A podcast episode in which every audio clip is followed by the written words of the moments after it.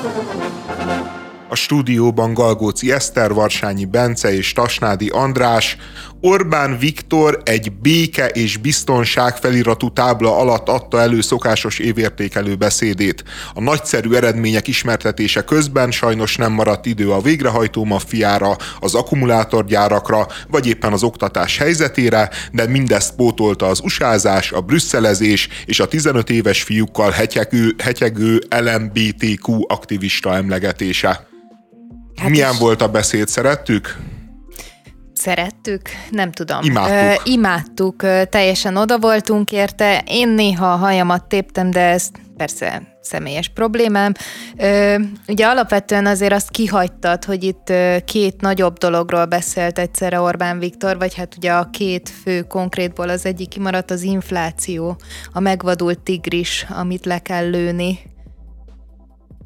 Igen, igen, de hogy ez csak a felsorolásban a, az inflációt nem emeltet ki, mert hát nyilván a brüsszelezéssel volt összekapcsolva, hiszen ugye semmi más nincsen itthon, ami ezt az inflációt növelhetné, csak és kizárólag Brüsszel.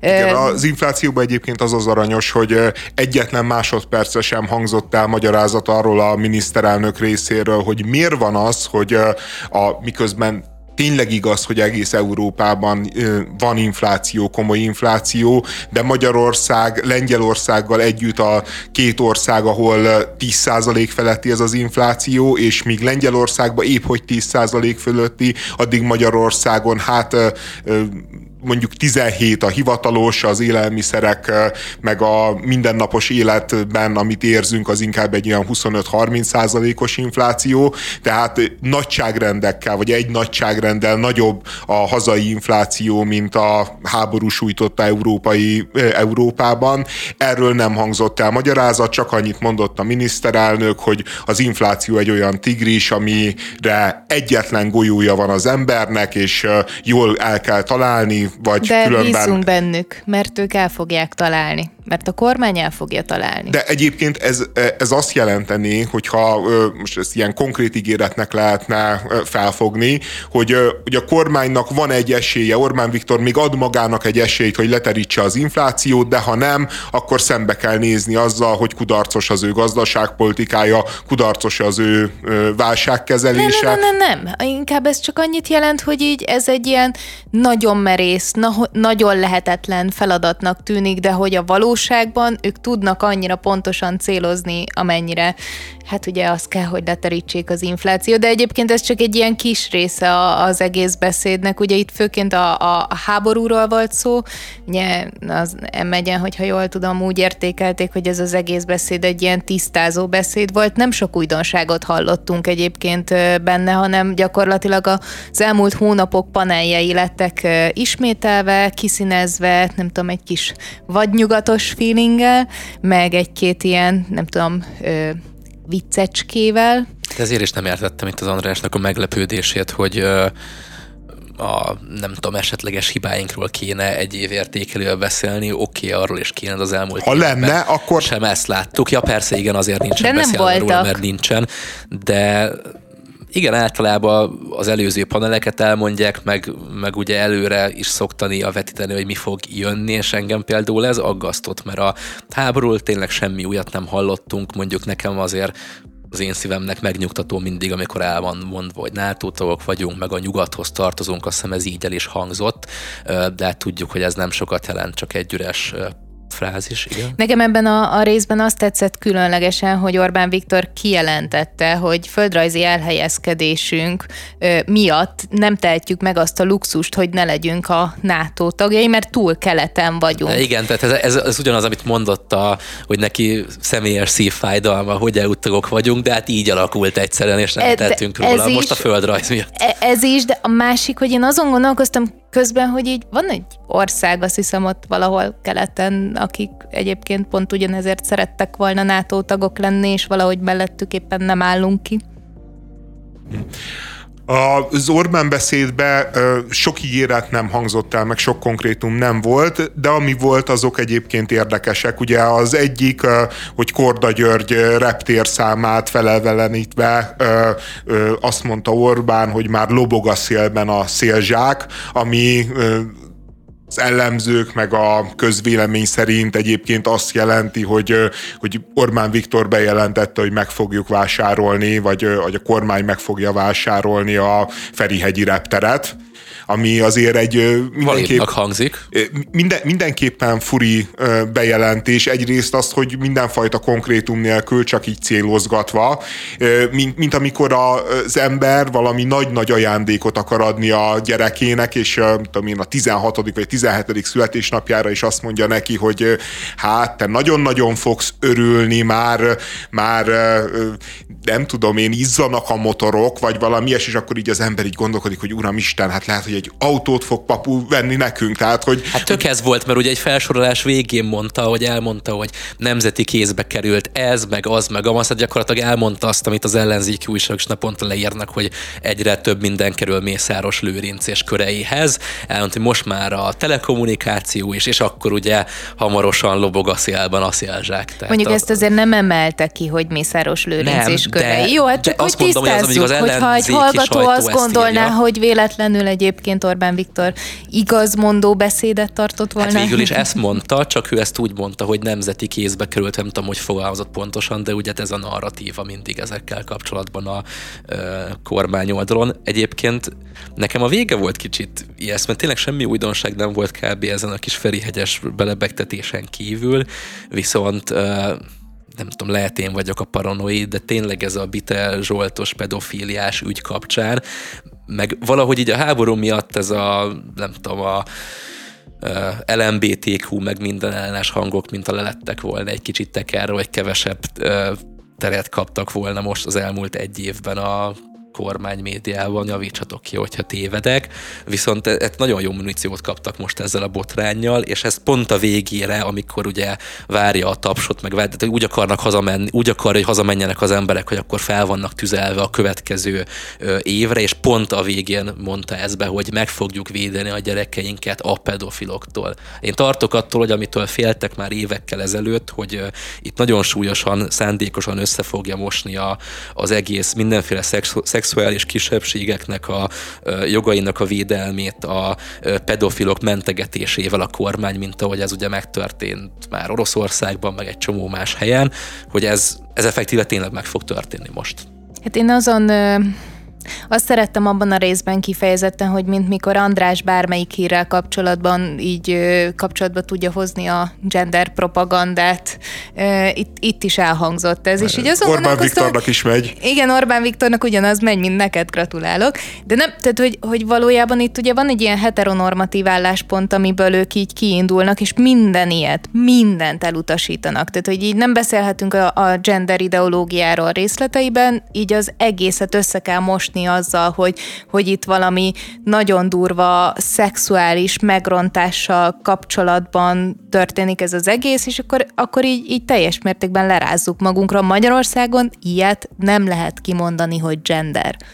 Nekem ez volt itt az érzésem, de amúgy a beszédben még talán, ami, ami izgalmas volt, ugye páros lábbal talpaltunk bele Amerikába, szórakoztató viccekkel többek között, illetve egyébként a, a németekkel kapcsolatban volt két nagyon érdekes a megy. A nácizás konkrétan. konkrétan. Én is bambultam, hogy ez szép. Tehát ugye, a, a, ugye itt, csak hogy így mindenki értse, két dolog történt. Az egyik az, hogy amikor a német tankokról volt szó, akkor Orbán Viktor azt is hozzátűzte, hogy talán még a régi térképek is megvannak, illetve egyébként egyszer ö, Brüsszelt birodalmi központnak nevezte, hogy ha már Azt már sokszor tartunk. korábban is nevezte annak, nem csak most először én úgy hát így a két mondat egymás mellett úgy ilyen ja. érdekes volt nekem, de de Igen, egyébként tényleg csodálatos teljesítmény, és a TikToknak az erejét mindenképpen demonstrálja, hogy van ez a félhülye LMBTQ aktivista, aki félig hülye és teljesen beteg perverz ember,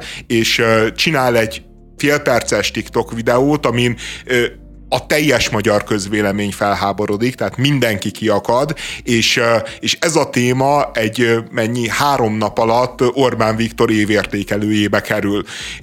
És mit tudom én, mondjuk vannak a tanárok, akik egy éve, öt éve, három éve folyamatosan tiltakoznak, folyamatosan próbálnak különböző módon a saját jogaiknak, meg a saját elégedetlenségüknek hangot adni, de hát úgy látszik, hogy nem a megfelelő formátumot találták, mert nem a TikTokon közlik a, a, a véleményüket, meg az elégedetlenségüket, így aztán az nem jut de el a bekerültek a beszédbe azt azért jegyezzük meg, hogy bekerültek a beszédbe, De itt... mert azt mondták, hogy amikor a gyermekeinket kell megvédeni, akkor itt ugye összefogásra van szó, és akkor ehhez szükségesek a továbbiak, és ott elhangzott a pedagógusok is.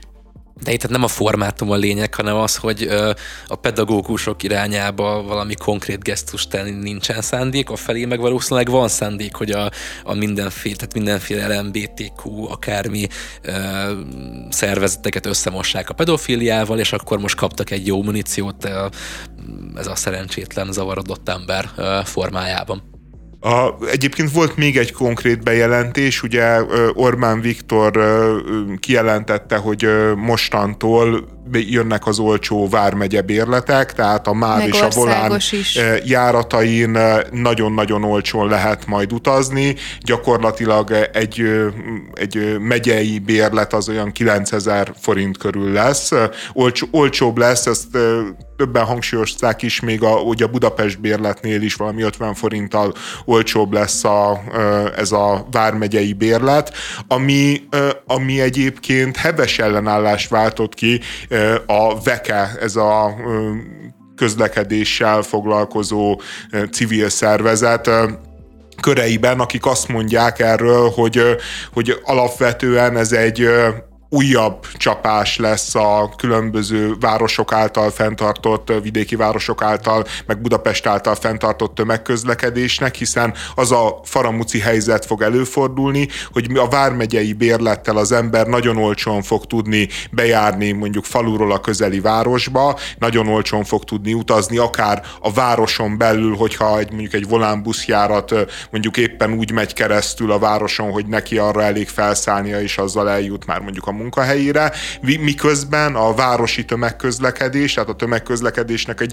a másik nagy szelete, az meg nem kap semmilyen támogatást, sőt ugye azzal szembesülnek az önkormányzatok, hogy az elvonások miatt járatokat kell csökkenteni, járatszámot kell ö, alacsonyabb ö, ö, számban meghatározni, például nem tudom, hogy azt hiszem, hogy Debrecenben ugye a Fidesznek a talán a fővárosa, Debrecenben valamelyik hétvégén például nem mentek a villamosok spórolásból. Tehát, hogy egyszerre van az a helyzet, hogy a nagyvárosoknak megszorítaniuk kell, és eközben meg a kormányzat bejelenti, hogy a nagyvároson kívül lévő tömegközlekedés meg, meg ingyenes lesz, vagy ö, nem, bocsánat, nem ingyenes, hanem nagyon-nagyon olcsó lesz. Az a baj ezzel a, a bejelentéssel, hogy szerintem logikus lenne a benzinárak miatt tényleg olcsóbbá tenni a tömegközlekedést, meg egyébként sem feltétlenül lenne probléma, hogyha megfizethető lenne a tömegközlekedés a mindennapos használatban, vagy legalábbis egy jó alternatívája lenne a, az autóval járásnak, de hogy, hogyha közben ezeket nem támogatjuk, akkor ez megint csak egy kicsit olyan, mint amikor így ársapkát teszünk termékekre, és akkor mi így adtunk valamit az embereknek, akik örülhetnek ennek az egésznek, de nem segítjük ki mondjuk se a kis benzinkutakat, se a kisboltosokat, se senkit. Igen, a Deutschland Ticket nevű mm, rendszerhez szokták hasonlítani ezt, amit az Orbán Viktor bejelentett, csak ott az tényleg lényeges különbség, hogy ott ugye havi 50 euróért egy olyan bérletet veszel, amit bárhol használhatsz Németországba. Tehát nem csak városok közti vonatútra, vagy a városon belüli mondjuk elővasúti közlekedésre, hanem buszra, villamosra, vasútra, stb. És, és azzal, hogy ez nem egy integrált rendszer lesz, és egyébként meg nem tudjuk, hogy rendel le hozzá például a kormányzat többletforrásokat, hiszen azért az egy viszonylag logikus összefüggés, hogyha csökkentjük a zárát a tömegközlekedésnek, ami nyilván egy jó irány, meg ki az, aki bárminek a zárának a csökkentése ellen tiltakozni fog, főleg, hogyha az a tömegközlekedés, de viszont ha csökkentjük csökkentjük az árát, akkor logikus módon többen fogják használni. Márpedig, ha többen használják, akkor ahhoz több nagyobb géppark kell, több buszvezető, egész egyszerűen magasabb színvonalú szolgáltatások, amire egyáltalán nem látszik, hogy honnét lesz meg a kapacitás. Hát ki kell találni ezeket. Én még egy mondatot kiemelhetek, mert Igen. azt imádtam. Az, hogy a legmerészebb tervünk, hogy a gyermekes családok anyagi helyzete jobb legyen, mint azoké, akik nem vállalnak gyermeket. Nekem ez, ez kifejezetten tetszett, mert eddig csak úgy, vagy legalábbis ami hozzám lecsapódott, csak úgy érzékeltették, hogy, hogy igen, különböző, nem tudom, adóvisszatérítések mentén jól járnak anyagilag a, a gyermekes családok, és másodrendű az, aki akár nem tud, vagy nem szeretne gyereket vállalni, de azért ez egy ilyen elég explicit mondat volt.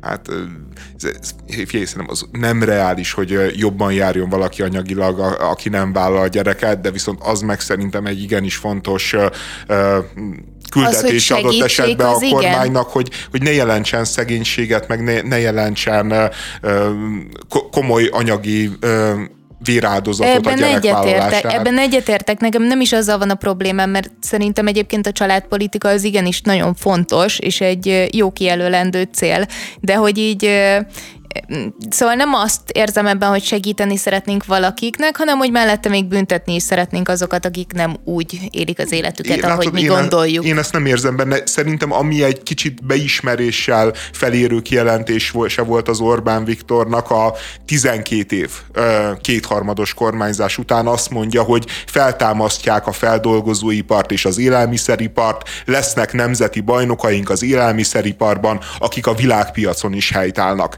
Tehát tehát 12 év után meghirdetni ezt a programot azért, meg, meg ezt a kijelentést elmondani nagyjából azt jelenti, hogy az elmúlt 12 évben miközben ugye másról sem szólt a kormányzati kommunikáció, mint hogy a, a magyar tulajdonú vállalkozásokat feltőkésítjük, erősítjük, stb. 12 év után eljött a felismerés, hogy eközben nincsen magyar feldolgozóipar, és nincsenek nemzeti bajnokaink a világpiacon az élelmiszeriparban, ami az országnak hát a Fidesz által is megfogalmazott stratégiai ágazata lett volna, vagy lenne. Lefújta az Európai Néppárt a nápolyi konferenciáját, jelentette be Manfred Weber a Twitteren, hozzátéve, hogy Ukrajna támogatása nem opcionális. Ezzel minden bizonyja a Silvio Berlusconi múlt heti kijelentéseire utalhatott, aki azt nyilatkozta újságíróknak, hogy Zelenszky hibája az orosz-ukrán háború kitörése, és hogy Biden amerikai elnöknek azt kéne mondania, hogy csak akkor kapnak az ukránok újjáépítési támogatást az Egyesült Államoktól, ha Zelenszky azonnali tűzszünetet rendel el én Berlusconit messziről csodálattal figyelem, tehát hogy így nem hiszem el, hogy ő még mindig létezik, még mindig ott van a politikában. Nagyon szeretem azokat a karaktereket, akik valamit egyszer, kétszer, háromszor, ugye Berlusconi azért kezdett bele a politikába, mert már akkor elrontott valamit, de hogy így elrontanak valamit így a politikai karrierükbe, ami így viszonylag olyannak tűnik, ami után így inkább egész életükben maradnának távol a politikától, majd folyamatosan újra és újra felbukkannak, és ehhez még választókat és támogatókat is tudnak keresni. Na, ilyen Berlusconi. Azért minden országban közt. vannak nagy politikai túlélők, Magyarországon Ilyen is tudunk szórakoztatóipari személyiségek, igen.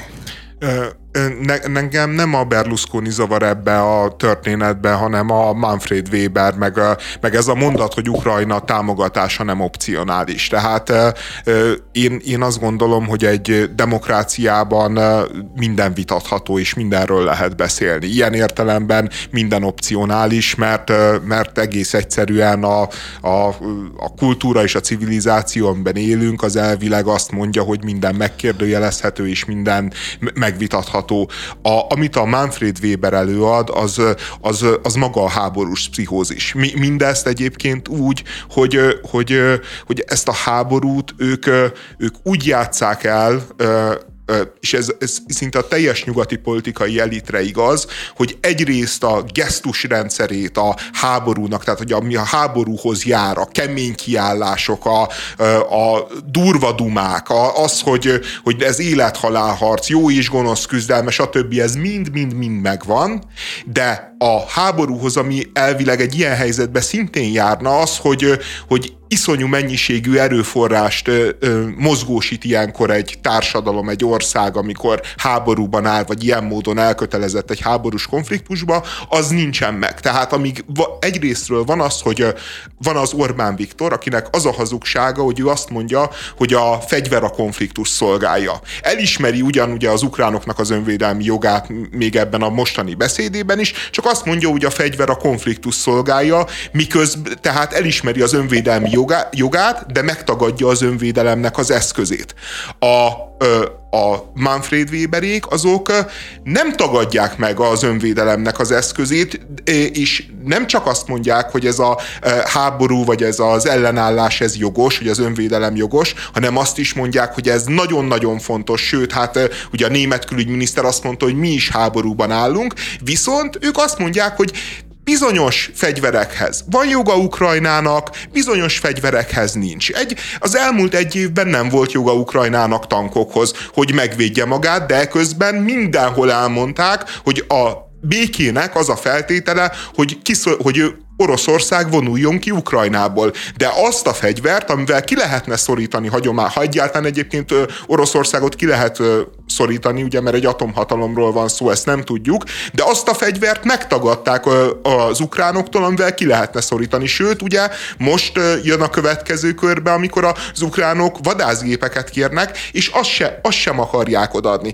Tehát, hogy az a helyzet, hogy, hogy mind a két álláspont ilyen végtelenül cinikus, és végtelenül szerintem embertelen is a cinizmusa miatt, mert egy háború van, ahol életek múlnak rajta, és, és és senki, de senki nem akar szembenézni azzal, hogy, hogy ezt a konfliktust tényleg valahogy milyen módon le kéne zárni, valahogy normálisan le kéne zárni, hanem maradnak ezek a teljesen üres gesztusok, hogy mond a Berlusconi egy hülyeséget, és akkor, vagy, vagy mond valamit, ami vitatható, és akkor nem tartjuk ott a konferenciát, és akkor, mert, mert mi akkor már nem beszélünk, akkor mi már nem ülünk egy asztalhoz a Berlusconival, hogy, hogy valami, valami nagyon-nagyon rossz irányba megy a világ, azért ez szerintem nyilván nyilvánvaló. Ez, én szerintem, legalább én sem értek egyet azzal, hogy ilyet kijelenteni, hogy Ukrajna támogatása nem opcionális, emiatt le, lefújni a nápolyi konferenciát. Ez nem oké a Weber részéről, de én nem mögött nem háborús pszichózist látok, hanem azt, hogy ö, hát hasonlóan nem túl kellemes dolgot, de azt, hogy egyszerűen már ö, hogy mondjam, a szalomba már nem fér bele, hogyha egyáltalán valaki szkeptikus ezzel az egész konfliktussal kapcsolatban, Szerintem azt kellett volna mondani, mert egyébként a Berlusconi mondott, az nettó rossz propaganda, totális marhaságok, tehát hogy a Biden zsaroljon ki tűzszünetet a Zelenszkiből, hát úristen, melyik csatornát nézitek? Ezt el kellett volna mondania, hogy hát jó lenne nem úgy leülni, hogy közben a Putyinnak a propagandáját mondott fel, de azért megtartani a konferenciát. Vagy nem tartani meg, de ezt elmondani, nem kategorikusan kijelenteni, hogy Ukrajnát támogatni nem opcionális. Egyébként vicces, hogy utána a Berlusconi Berlusconi pártja meg elkezdett mentegetőzni, hogy jaj, hát nem is úgy értette, én meg ezt nem értettem, miért mentegetőznek, mikor világosan elmondta, hogy felmondta a putyini propagandát, a pártja meg utána, jaj, nem úgy volt, a saját pártja nem tudja kezelni, vagy mi, mi van itt? Nem, valószínűleg nem tudják. Én András ezzel a nagyon hosszú és szövevényes gondolatmeneteddel nem teljesen értek egyet, mert egy kicsit úgy tesz, mint hogyha így nem tudom, val- mondjuk az Európai Unió így összesen mondta volna azt, hogy nem, neked ilyen véleményed nem lehet, vagy a németek, a német nemzet mondta volna azt, hogy ezzel nem értek egyet a néppártnak. Bármennyire is nem értek egyet egy ilyen kijelentéssel, szerintem alapvetően van joga ahhoz, hogy egy konferenciát lemondjon azért, mert valakivel nem ért egyet. Nyilván van joga. Tehát most nem, nem a jogát, csak azt gondolom, hogy ez háborús pszichózis. Na jó, Tehát, de hogy így a, a néppárt... csak, És csak tudod, legyen háborús pszichózisba, de akkor adják meg a repülőket. Akkor ér, érveljen a Manfred Weber így... az ellen, hogy nem opcionális nem megadni a repülőket. De azt csinálni, hogy, hogy nem kiállni Ukrajna mellett, nem odadni a fegyvert, amire szükségük van, de eközben meg... Az az ő döntése? Egyedül?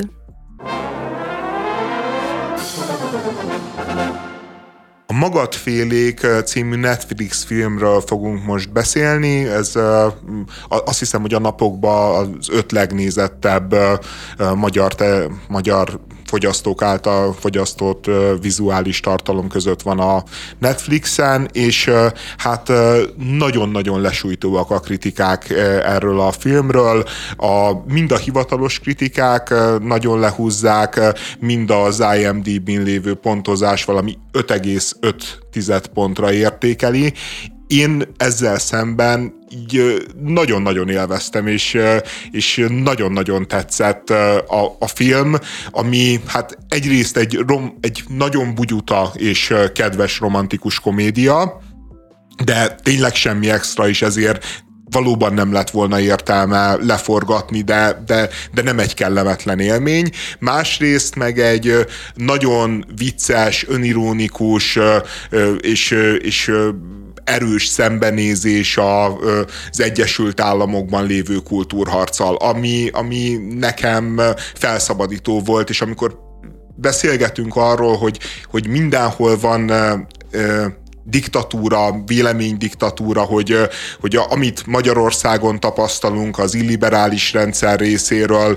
meg amit Hollywood diktál a cancel culture hogy ezek nagyjából ugyanazok, azért ilyenkor el kell mondani, hogy, hogy ez a ez a produkció mondjuk Magyarországon én nem hiszem, hogy létrejöhetett volna. Tehát, hogy, hogy minden kritika, meg minden uh, szerintem teljesen jogos uh, ellenérzés, ami Hollywooddal szemben, az, azt azért árnyalja az a tény, hogy, hogy Hollywood legalább képes önironikusan időről időre kikacsintani, és önironikusan szembenézni azzal a kulturális háborúval, amivel szemben mondjuk egy Rákai Filip nem. Tehát hogy, hogy az a liberális világ minden hibájával együtt is, még az ilyen nagyon-nagyon bugyuta, meg nagyon közönségfilmeknek szánt dolgokban is olyan dolgokat tud megmutatni a szólásszabadságról, meg a gondolatszabadságáról, ami szerintem kifejezetten jó, meg felemelő.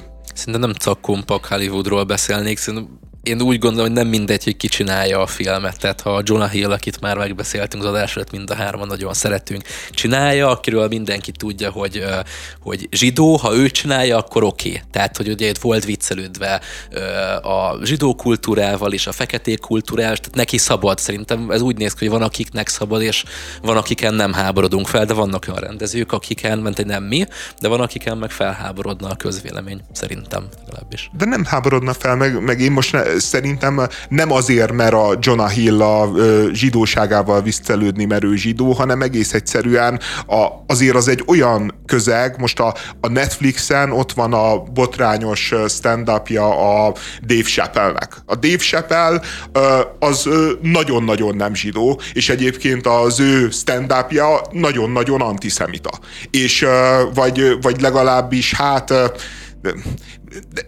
az antiszemita, ha zsidó, ne, nem, nem gyűlöli a zsidókat, abba, de, de hát durva kijelentések Pont annyira antiszemita nagyon... a Dave Chappelle, amennyire rasszista szerintem, tehát sem ennyire, de oké. Okay. De hát, na, mindegy, nem olyan egyszerű, de minden esetre nagyon viccesen csinálja, és az is belefér. Tehát, hogy azt állítani, hogy azért fél bele Hollywoodban, mert hogy a, a Jonah Hill zsidó, azt szerintem Na várjunk, bocsánat, nem igaz, a zárójelbe. Dave Chappelle-nél is belefér. A Dave Chappelle-nél eleinte nem fért bele a Dave chappelle benne van az egyik stand hogy behívatta a Netflixnek az ilyen érzékenységért ért felelős valakie, és jól lecseszte, hogy nem mondhat bizonyos szavakat ki, és akkor ő ezt kibuliszta magának. Tehát ez nem úgy olyan Netflix, hogy ott szabad meg, hogy az megengedi. A Dave Chappelle magának buliszta ki, de nem térjünk el a témától. Én nem tudom, én egyébként teljes mértékben ki vagyok azoktól a narratíváktól, amik azt mondják, hogy Hollywoodban nem lehet ezt, meg nem lehet azt, meg nem lehet amazt. Én egy picit úgy látom, de ez persze az én magam részéről, ma már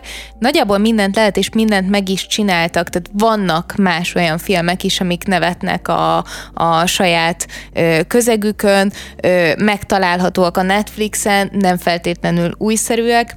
Nekem ez a konkrét film valójában így nem olvastam a kritikusok véleményét, de hogy én egyetértek vele, és nem azért, mert nem szórakoztató, hogy Jonah Hill önmagán nevet, mert tényleg, tehát hogy őt én is imádom, hanem mert, mert egész egyszerűen így konkrétan semmit nem ad hozzá az életünkhöz. Tehát a valóságban van egy forgatókönyv, nem tudom, egy, egy szál, amit gyakorlatilag már évtizedek óta használnak, két ember egymásba szeret, nagyon boldogok, aztán jön egy külső hatás, aztán szakítanak, aztán utána rájönnek, hogy nem tudnak egymás nélkül élni, és élnek a, boldogan tovább, és akkor ezt a fajta történetet már megnéztük innen-onnan, amonnan, most belekeverjük egy picit a, a feketéket és a, a zsidókat, meg azt, hogy hogyan tud együtt élni ez a, a, a, a két család, és ennyivel csavartunk a történeten, és nem. konkrétan ettől függetlenül egy tucat film. Tehát abban egyetértünk, hogy ez egy tipikus ilyen, ez a romkomos történetvezetés, a film három eldénél történik valami nagy tragédia, aztán megoldódik, igen, tehát az nincsen túl bonyolult, hogy bevált receptet használ, de szerintem igenis annyival tehát hozzátesz valamit az életünkhöz, hogy megmutatja, hogy a két főszereplő magasról tojik arra a, mind a történelemre, mind arra, hogy a meglevő fai feszültségeket egyébként az identitáspolitikai mizéria, ami folyik nem tudom mióta, ezt abszolút felerősíti és gerjeszti tovább, és ezt nagyon jól bemutatja szerintem a szülőkön keresztül. Tehát ott ugye mi van? A, az Eddie Murphy által játszott Woody vagy Akbar, ahogy éppen nevezi magát, ugye a fekete lánynak a faterja, ő ö, sem túl szimpatikus a film nagy részében, míg a másik oldalon meg az anyuka nem szimpatikus, de van egy óriási különbség, az anyuka ugye be van feszülve, hogy egyáltalán hogy kéne neki viselkedni ö, egyáltalán feketék körében, ami szerintem ö, az identitáspolitikai mizéri miatt nem úgy lenne, mert hogy nem kéne óvatoskodni, meg ennyire, nem tudom, különlegesként tekinteni a másikra, míg a másik oldalon, meg hát eléggé felkorbácsolta mondjuk a, az apukának az anti antiszemitizmusát, meg mindenét az egész ugye ott a, az imámmal, és csak azt akarom mondani, hogy annyit ad hozzá a, az életünkhöz, hogy végül rájönnek, hogy az egész egy marhaság, nem ez számít.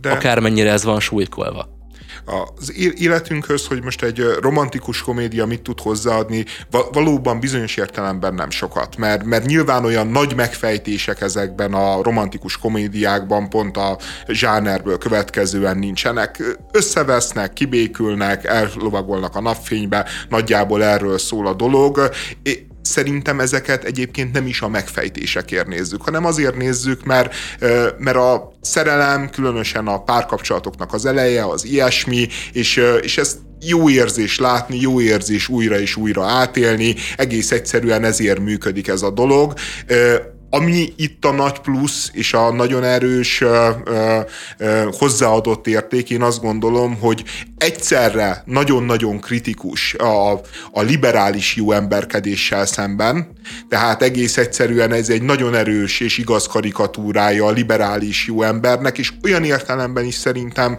nagyon jó karikatúrája, hogy, hogy megmutatja, hogy emögött nincsen semmifajta rossz szándék egyébként, hogy ez érdekes módon, hogy ez, ez, ez a volt csak mögötte, igen. Ez, hogy ez a liberális jó emberkedés, ez, ez kifejezett, tehát hogy ez nem egy, nem egy ördögi dolog, nem egy ördögi ideológia, mint aminek mondjuk például a kormányzati propaganda le akarja festeni, hanem, hanem valójában egy, egy nagyon-nagyon mély és jó indulatú naivitás, és, és, és ebből jön egy, egy ilyen idővel értelemszerűen ebből jön egy ilyen na- nagyon durva követelőzés, meg egy nagyon durva ö, agresszió, de, de hogy a mélye ennek alapvetően nagyon-nagyon humánus, nagyon-nagyon emberi, és ezért ö, az ember, ö, hogy, hogy mondjam, ne, nem tudja ö, bármilyen durva is sok esetben a vóknak, vagy az LMBTQ dobbinak a túlzásai,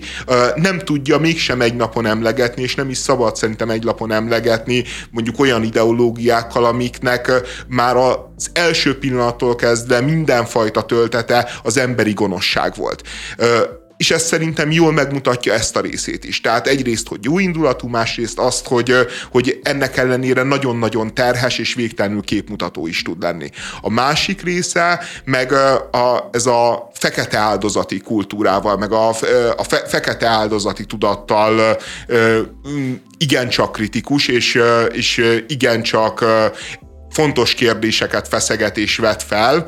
A, nekem inkább a problémám az egyébként, hogy míg a jó emberkedéssel szembe végig konfrontatív a film, és, és az az erkölcsi tanulság, hogy talán nem így kéne csinálni, addig a fekete áldozatisággal kapcsolatban a Jonah Hillnak van, ott, van egy visszavonulása, amikor elismeri az Akbarnak, hogy hát igen, én fehér emberként hiába nőttem fel hip-hopon, hiába szeretem a fekete kultúrát, én soha nem tudom megérteni, hogy milyen nektek, hogy mi, milyen, és, és ez annyira egy, nem kellene, és, annyi, és egyébként annyira szörnyű, és annyira mutatja egyébként, hogy ma már a zsidó áldozati kártya az mennyivel gyengébb, meg a, meg a jó emberkedés mennyivel gyengébb, mint a fekete áldozat. De azért ne arra, hogy itt van, van egy kritikája, és egyébként utána azt hiszem, vagy nem tudom, előtte a pont a Jonah Hill karakterének ez az egésszel szemben, hogy ugye a, a, az Eddie Murphy karaktere, az konkrétan segfej, és ezt a szemébe is mondja ugye a Jonah Hillnek a karaktere,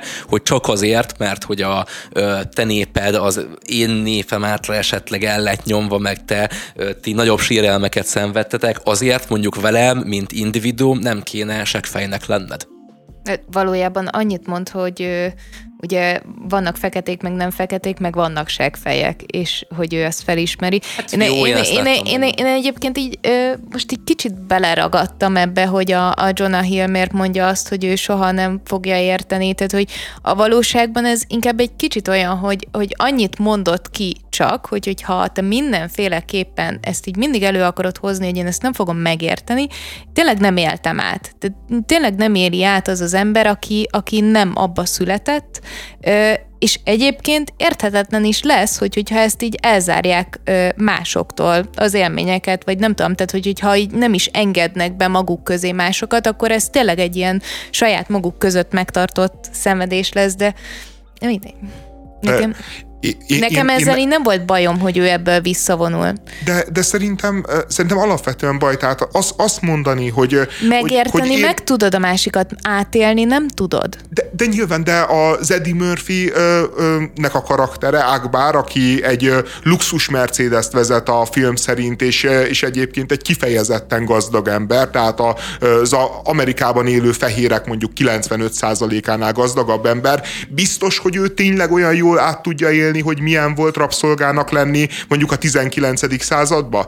Vagy, ö, vagy neki ö, de, de ne, nem, bocsánat, joga, joga a, van a, a film hivat... szerint azért a legtöbbször inkább ez a Black Lives Matter mozgalom jött fel, meg a rendőri túlkapások, tehát hogy milyen feketeként még a mai világban is élni, tehát hogy én értem, meg most jó. így idehozhatjuk ezt az egészet, de, azért de ott volt egy felhozta a nagyanyját is azért jó felhozta, felhozta, de hogy azért ami köré ez az egész épült, az még mindig inkább az, hogy velük hogyan bánnak vannak jelenleg is, és ezt nem veheted el még akkor se, hogy ha így most hozzá teszed, hogy nem tudom, a karaktere gazdag volt, vagy nem volt gazdag. De szerintem egyébként egy olyan Mercedesben ülő feketével egészen máshogy bánnak a rendőrök, mint egy rossz környéken egy lepukkant kocsiban ülő feketével, és nem tudom, hogy az ágbarát tudja elélni, hogy milyen rossz környéken egy ö, ö, olyan rossz kocsiban ülni feketeként. De, de, de, de, de Nyilván egyébként azt mondom, hogy át tudja élni, miért? Hát az empátiát azt arra fejlesztette a jóisten, hogy, hogy, hogy, hogy képesek legyünk belehelyezni magunkat más embereknek a szituációba, más embereknek a helyzetébe, hogy a, a, a kultúra meg a művészet azért van, hogy, hogy képesek legyünk empátiára, képesek legyünk belehelyezni magunkat más emberek élethelyzetébe. Nyilván az egy közhely, hogy ez soha nem lesz százszázalékos, hogy az, a, az az élmény, meg az a trauma, az nem lesz ugyanaz, mint amit azok az emberek megéltek, de, de, de hogy ez, erről így állandóan számot kell adni, és így ezt állandóan ki kell kell jelenteni, hogy jó, én tisztában vagyok, hogy a te áldozatiságod az sokkal nagyobb. Nekünk, nekünk egy Auschwitzunk volt, nektek meg még most is rendőri túlkapásokkal kell szembenézni, és, és az egésznek a komikuma az annyira jól benne volt abban a jelenetben, amikor elkezdték ezt a ö, sérelemlicitet a rabszolgaság kontra Auschwitz kérdésében, mert, mert, mert, mert mutatja, hogy milyen torz az a gondolkodás, ahol egyáltalán ez így felmerül, hogy melyikünknek, hát mind a kettő borzalmas, mind a kettő iszonyatos tragédia, és az, hogy kinek jobban, te jó Isten. De nyilván csak, hogy tegyük hozzá egyébként azok kedvéért, akik még nem látták a filmet, hogy azért ebben a, ebben a kontextusban ezeken nevetnek. Tehát, hogy nem olyan tragédiaként fogják föl ezeket a történeteket, mint ahogy hát te most van, itt hogy nem, mondod. neve, nem, hát ott nem nevettek. Ott De az a, egész film arról szól, hogy ezeket a helyzeteket tegye iszonyatosan nevetségessé. A néző számára adott a, Jó, hát a, karakterek, azt közben a karakterek vették. nyilván, de hogy így tud megszületni egy film, tehát hogy Ja, ja, ja, de azért, azért az egy kemény pillanat volt, amikor ugye beszélgetnek, és, és elmondja az Ákbár, hogy, hogy ő Farkán tiszteletesnek a nagy híve, meg barátja is, hogy tőle kapta ezt a sapkát. A, annak a ugye muszlim imámról beszélünk, akinek nagyon-nagyon durva antiszemita kijelentései voltak. Hát Meg fekete meg, felsőbbrendűség, meg minden. Ja, ja, ja, tehát ö, és, és, és ezek egyébként szerintem olyan beszélgetések, amik, amik simán elő tudnának fordulni, hogyha ezek az emberek egyáltalán szóba állnának egymással.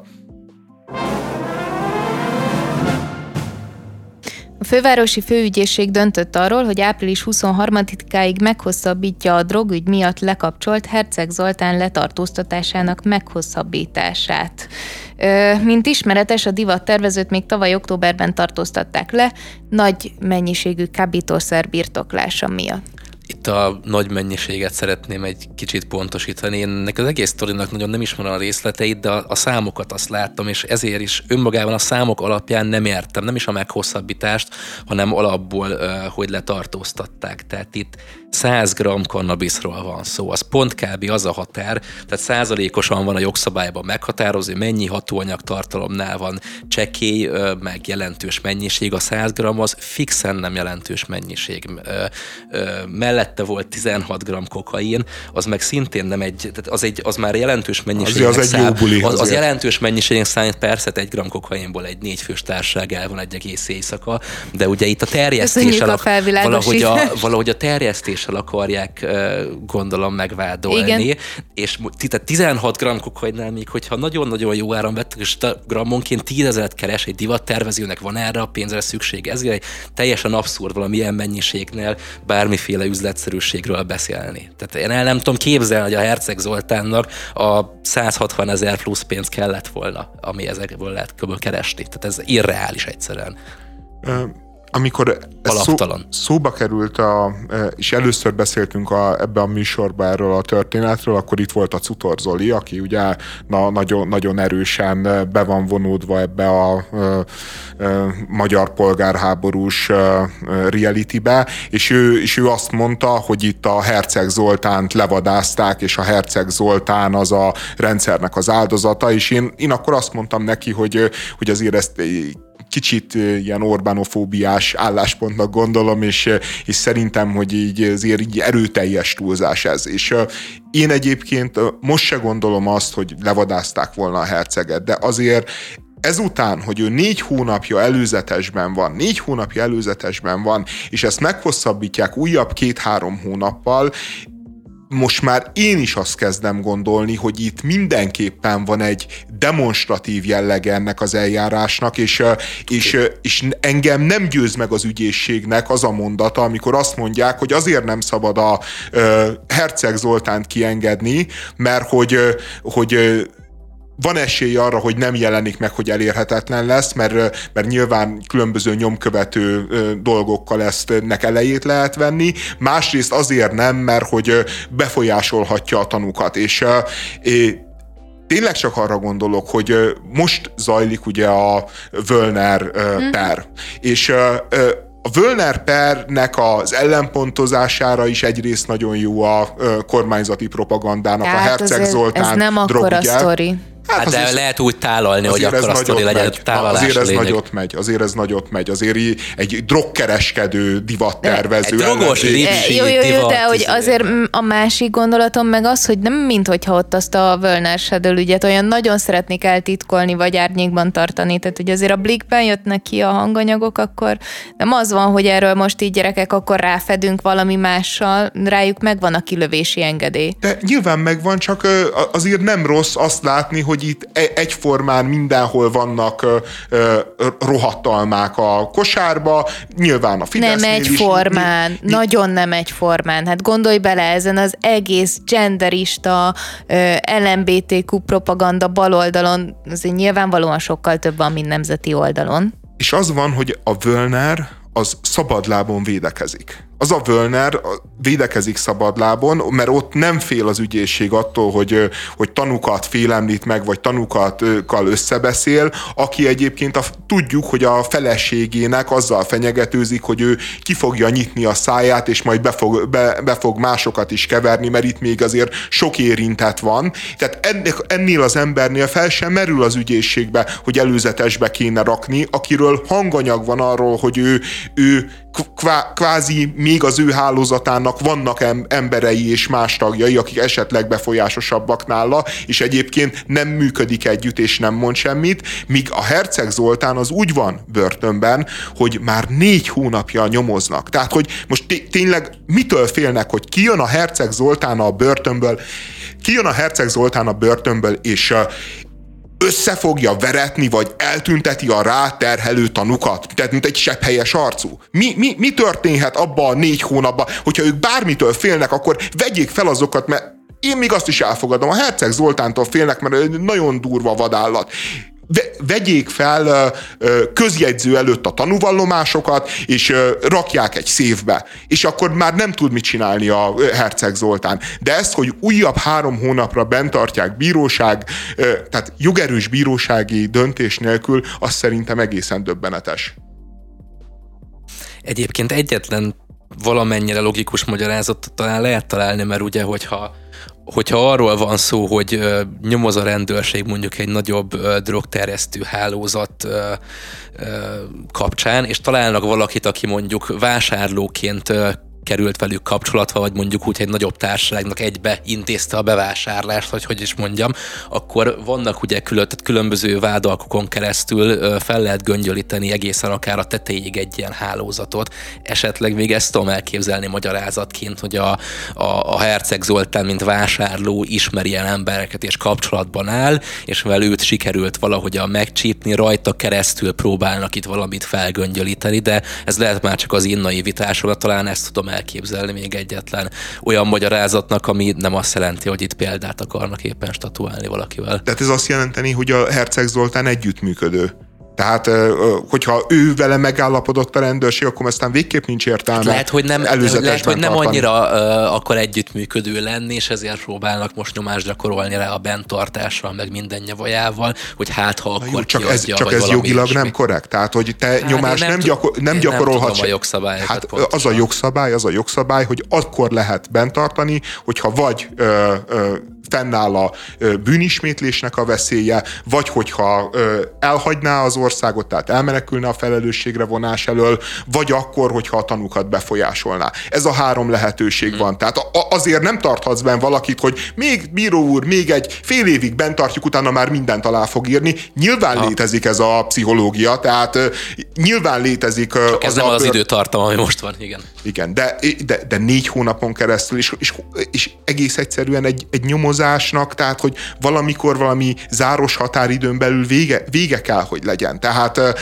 az, hogy a hogy ezt nem lehet felderíteni ennyi idő alatt, az is egy vicc. És, és egyébként ilyen értelemben a közszereplő az nagyon-nagyon rossz helyzetben van, mert az ő ügye az mindig politika. Mert az a helyzet, hogy pusztán azáltal, hogy ismert, azáltal is az ügyészek nyilván olyan döntéseket hoznak, ami a közvéleményt megnyugtatja, vagy felháborítja, vagy elégedetté teszi. Egy izraeli tanácsadó cég több mint 30 demokratikus választásba avatkozott be világszerte, derült ki a Forbidden Stories francia non-profit újságíró szervezet nyomozásából. Ez a Team Jorge néven futó tanácsadó idézőjelben cég azért a megszokott troll hadsereg kommentelőknél sokkal kifinomultabb módszert alkalmazott, tehát minden egyes áll személy, aki kommentelt, nem csak egy Facebook vagy egy Twitter profillal rendelkezett, hanem szinte az összes közösségi média platformon. Jelen volt egy abszolút konzisztens képet kreáltak, mint egy valódi ember állna mögötte, még Airbnb fiókjuk, sőt valamelyiknek bankkártyájuk is volt. Tehát az ember nem is tudja megállapítani róluk első sem második blikre, hogy itt valójában nem is igazi személyek kommentelnek, és így próbálták befolyásolni a közvéleményt. Egyébként nem csak választásoknál, hanem cégek is rendeltek meg ilyen komment támadásokat ettől a, ettől a cégtől de nem csak kommentekkel támadtak, hanem feltörtek, tehát titkosszolgálati módszereket is alkalmaztak, illetve a dezinformációt minden mértékben és mennyiségben az ellenfelek, politikai ellenfelek befeketítéstől kezdve minden, minden elképzelhető módon próbáltak ártani annak az ügynek, amivel szemben felbérelték őket gyakorlatilag a jogszabályi kereteket teljesen figyelmen kívül hagyva. Érdekes, hogy a lebukásukhoz az vezetett, hogy ugye ez a francia oknyomozó újságírónak a, megjelent egy újságírója, kvázi beépített emberként, aki egy afrikai ország ból érkezve, azt állította, hogy egy afrikai országból érkezik, és hogy arra akarja felbérelni a céget, hogy akadályozzanak meg egy választást, tehát hogy ne legyen választás, hanem csak mint olyan egy vagy másfél év múlva, és hogy erre építsenek fel egy kampányt, ami miatt ez a választás elmaradna, és hát mindent megígértek nekik, és, és azt mondták, hogy, hogy rendben el fogják intézni. Igen, így érdekes, így az jutott eszembe erről az egészről, hogy akár át is írhatjuk a híres mondatot, és mondhatnánk azt, hogy kampányban és szerelemben minden szabad. Ugye egyre inkább feszegetjük a, a határait azoknak a hagyományos kampányeszközöknek, amiket régebben láttuk, és már jó pár éve ez a social média felületeken való troll hadseregek is megjelentek, a dezinformációval is már nagyon sokan élnek, éltek ugye egyesek a, a gyűlöletbeszéddel. Itt valójában szerintem nem az az újdonság, hogy látjuk, hogy ilyen létezik a világon, hanem hogy detektáltunk egy csoportot, akik ezt vállaltan csinálták. Hát meg szerintem itt azért, tehát nyilván lehet tömeget manipulálni óriás plakáton is, meg tévében is, viszont azáltal, hogy így demokratizálódott a közvélemény, ezeket sokkal kevésbé detektálható módon lehet csinálni. Tehát érted, egy, egy plakátra könnyebben rá tudja mondani az ember, hogy na ez megtévesztő, na ez propaganda, de mikor úgy prezentálnak valamit, mint hogyha egy létező személynek a magánvéleménye lenne, és nem látod, hogy az nem egy létező személy, azért ez sokkal finomabb módszer. Én nem tudom, valamikor még azt mondta valaki, hogy ugye érdekes helyzetben van Magyarország, mert ameddig így Nyugat-Európában már megy ki a divatból ez a plakátolás, tehát hogy már egyre kevésbé figyel oda az ember, elmegy mellette, stb. Inkább a social media felületeken mennek így a, a kampányok, addig Magyarországon ez azért kell, vagy azért csinálják, mert hogy a, a, a választópolgárok nagyon sokszor ki, kiixelik a politikai tartalmakat, tehát hogy így valamelyes szinten mégiscsak van tudatosság a, az embereknek a, a Facebook használatában, mert így nem akarnak ezzel szembesülni, és akkor így sokkal egyszerűbb, hogy hogyha tévében, plakáton, tehát ami mellett nem tudsz elmenni, azon hirdeted a, a saját, nem tudom, igazodat ez jó pár éve volt, mármint hogy amikor ezt a mondatot hallottam, azóta nyilvánvalóan, és szerintem tök látványosan megugrott azoknak az eszközöknek a száma, amik, amik tényleg magánembereknek a, a kommentjeiben mutatkoznak meg. Valójában egyébként szerintem már az újságírás minősége is lesilányult arra a szintre, hogy ilyen nagyon közvetlen, nagyon érthetően magyarázza az emberek szájába, amit ők gondolnak, de Közben meg tényleg, amikor olvastam ezt a, a cikket, akkor azt éreztem, hogy, hogy azért sok újdonságot nem látunk. Tehát évek óta szembesültünk a dezinformáció okozta problémákkal. Ugye múlt héten beszéltünk pont az orosz propaganda trollgyárakról például, amikre valamilyen fajta válaszreakciót kéne adni, de hogy a valóságban az történik szerintem jelenleg a világban, hogy vannak eszközeink, annak ismerjük a, a nagyon rossz felhasználási módszerét, és nyilvánvalóan vannak olyan emberek, akik pedig arra mennek rá, hogy, hogy ezeket az eszközöket használják tudatosan. És ezek mögött iszonyatos szociálpszichológiai megfej, megfejtések vannak. Ugye Finkelstein is azért tudott annyira hatékonyan működni, mert mindent így a tudományból vezetett le, az emberi működésből, a választóknak a, a gondolkodásmódjából, és azt tudta átültetni a hétköznapi kampányokba, és ez a cég is van annyira profi, hogy gyakorlatilag ismeri azokat a mechanizmusokat, ahogyan lehet befolyásolni embereket, és elmegy addig a pontig, amíg jó érzésű ember nem biztos, hogy szeretne elmenni.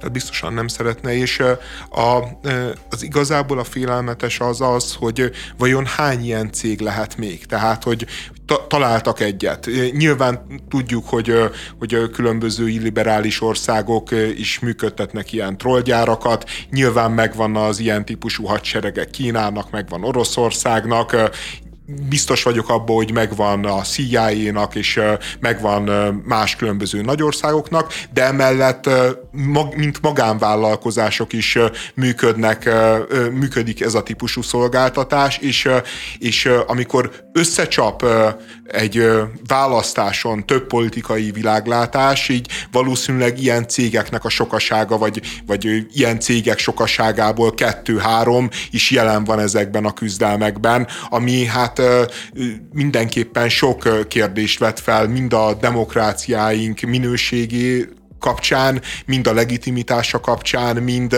mind egyáltalán a kapcsán, hogy ez meddig működhet így, meg meddig lehet így működtetni. Hát vagy inkább, hogy hogyan vágunk vissza erre? Tehát, hogy van erre jó válasz, hogy lehet-e valahogyan védekezni bármilyen fajta dezinformációval szemben, mert én ennek nem látom még a kulcsát. Mert mint hogy nyilván lehet rá mondani, hogy ö, legyen jobb az oktatás, készítsük fel a gyermekeinket arra, hogy szűrjék a nem pontos vagy nem jó információkat, de hogy így ez ezen kívül tényleg mit tehet az átlagember?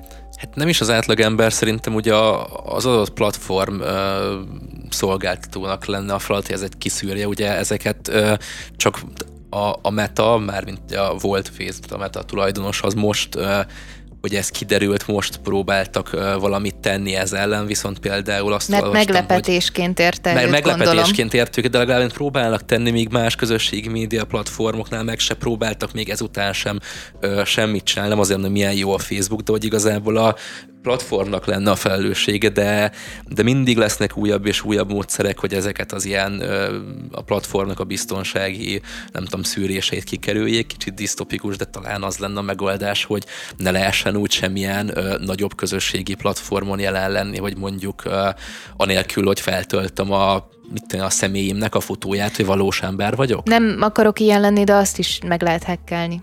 Hát azt is meg lehet hackelni, talán kicsit nehezebben. Hát nem? az a baj, hogy hogyha így azzal az aggyal gondolkozom, akkor nem nehezebb feltétlenül, mert mennyire egyszerű lenne pénzt adni embereknek, akik rászorulnak, hogy létsz és hagy használjam a fiókodat. Tehát, hogy... Ja, igaz.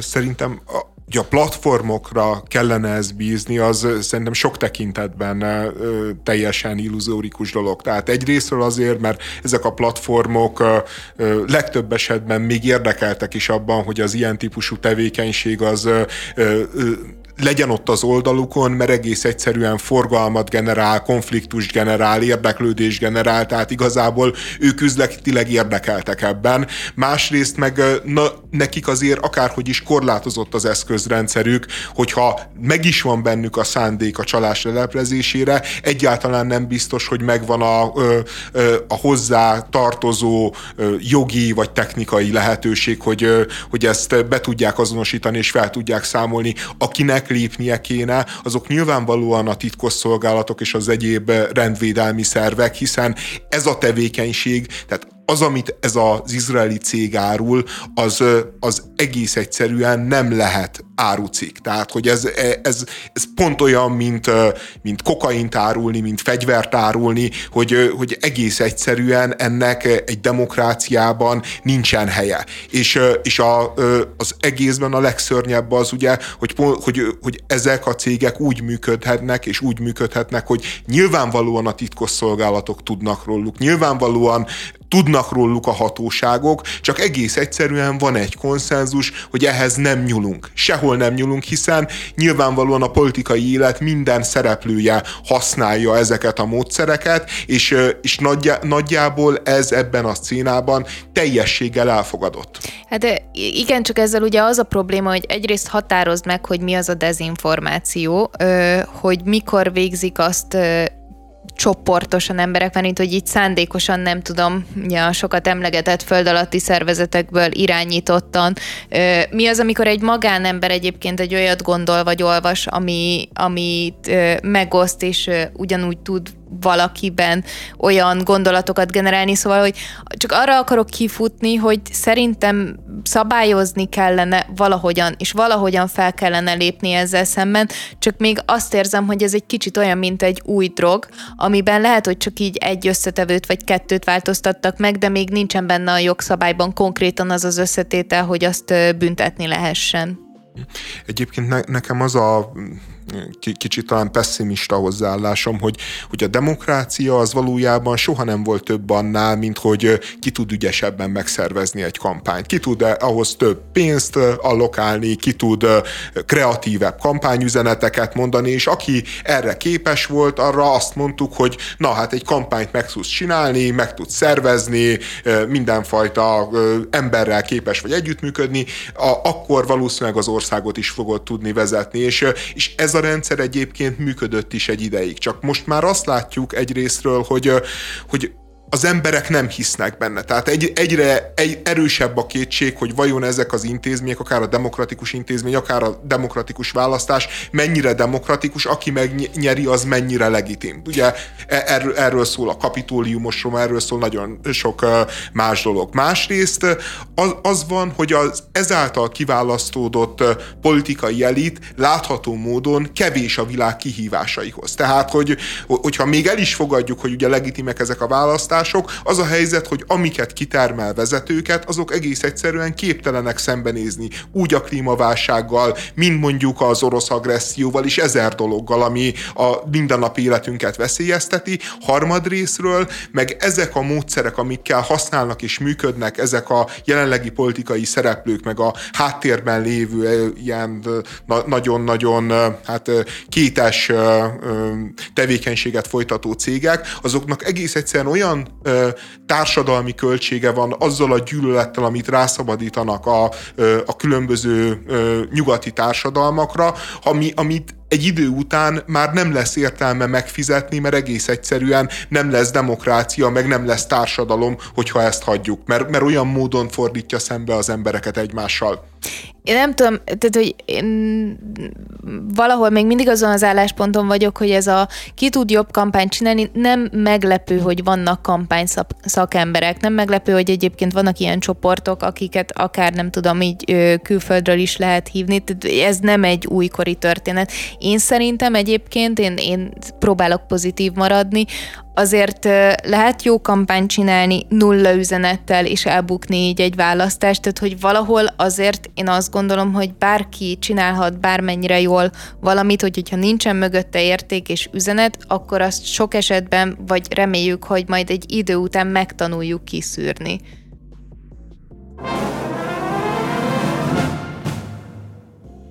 Ha nagyképűen is hangzik, azt gondolom, már csak olimpiai bajnokként is megérdemlem a díszpolgári címet. Nekem ez a szeretett városom, Győri voltam, vagyok és leszek. A Bliknek nyilatkozott így Borkai László saját díszpolgári jelöléséről. A volt polgármester 2019 óta elfogadta, hogy sokan megkérdőjelezik majd a jelölést, hogy nem fogja már mindenki szeretni, és már megtanult nem válaszolni az őtért negatív kritikákra is. Mit gondoltak? Én a ez a borkai ügy, ez egyébként nagyon nehéz dolog, mert a borkai, ami büntetést kapott, az a, azért a bűnér szerintem nem volt arányban e, egymással. Tehát, e, tehát nyilván guztustalan dolog, amit csinált, nyilván végtelenül kultúra nélküli lyukasszokniban, fekete pákóra, a haverokkal együtt prostituáltakkal mulatni, de... Azt hiszem a lyukasszokni az egy sajtóhek volt egyébként. Sajtóhek volt? Mm. Pedig annyira jól hangzik. Nagyon. Igen, de, tehát hogy nincs arányban. Másrésztről meg, meg az is igaz a borkai kapcsán, hogy, hogy, hogy ott Győrben voltak ezek a különböző Audis ingatlan ügyek, amikor a későbbi Audi gyárnak a területét felvásárolta egy a Borkaihoz közel álló ügyvéd, egyébként azt hiszem, hogy ő ott is volt ezen a, az említett szexpartin, és, és hát nagyon-nagyon sok pénzt kaszíroztak aminek ugye a jogszerűségét, azt magyar jogszerűtlenségét magyar bíróság, magyar hatóság nem mondta ki, tehát el kell fogadnunk, hogy rendben van. Tehát az éremnek a két oldalán egyrészt azt látom, hogy van egy ember, aki egy nem olyan ö, súlyos bűnér, de elképesztő személyes árat fizet, elképesztően ö, durván meghurcolják, és egy szitokszóvá válik a neve, miközben azért az életen nagy, nagyobb részében mégiscsak ö, élsportoló volt, mégiscsak polgármester volt, ö, nagyobb botrányok nélkül ö, menedzselte végig, mit tudom én, 50 évét, és utána egyetlen ilyen dologba így szénnéig, és, és én nem, nem tudom nem sajnálni, miközben nem, nem tudom ö, nem felvetni azt a kérdést, hogy, hogy, hogy vajon, hogyha tényleg keményen utána menne az ügyészség és a rendőrség annak, ami ott a különböző győri telekügyletekkel történt, meg hogy hogyan került a fia alkalmazásba a, ugyanennél az ügyvédnél, volt volt egy csomó sötét ügy, ami egyébként ezerszer inkább érdemelné meg a közvélemény felháborodását és haragját, mint,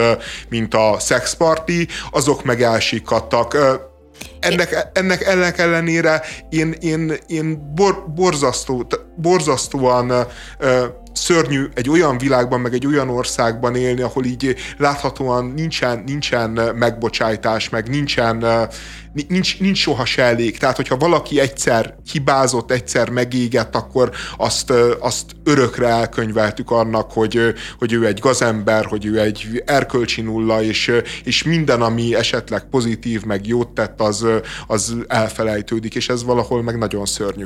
Én nem tudom, én alapvetően egyébként egyetértenék veled, és én is érezném azt a fajta, nem tudom, együttérzést, hogy tényleg nem mehet tönkre valakinek a karrierje attól, hogy valamit egyszer nagyon elront, valószínűleg nem egyszer, de ezt tegyük hozzá. De hogy itt szerintem az alapvető probléma mind a Szájer ügyben, mind pedig a, a Borkai ügyben inkább az, hogy, hogy van egy olyan ö, párt, ami hirdet egyfajta erkölcsöt és morált, és neked ahhoz kell tartanod magad, és az az erkölcs és morál az mindenek felett van, és aki ebben bármi, bármit megkérdőjelez, azt így kizárjuk a nemzetből, meg nem tudom, gender propaganda, meg LMBTQ propaganda, meg mindenféle lesz, és, és közben meg ott van benne ez a nagyon aljas kétszínűség, hogy miközben én kiállok a szép öltönyömben, és minden nap hirdetem a saját arcommal, vagy a tevékenységemmel azt, hogy morálisan csak és kizárólag így lehet élni, utána kiderül, hogy mégsem így élek, akkor már nem biztos, hogy tudom sajnálni. Persze, teljesen szimbolikus az egész, ahogy mondod, de meg szerintem az sem igazán igaz, hogy most 50 évig mintaszerűen lejelte az életét, és jaj, egyszer megcsúszott, azért sajnálni kéne, meg nem volt arányos a büntetése. Egy megcsúszását láttuk, tehát nem tudom, azért nem úgy szoktak kinézni, szerint, ahogy én ha jól sejtem, ezek a jakton kukózós, prostizós szexpartik, hogy az egyszer az életemben ezt ki kell pipálnom a bakancslistán, és megcsinálom, ez azért szerintem rendszeresebb, mint egy Igen. alkalom, csak egy alkalomra vittek kamerát és szivárogtatták ki.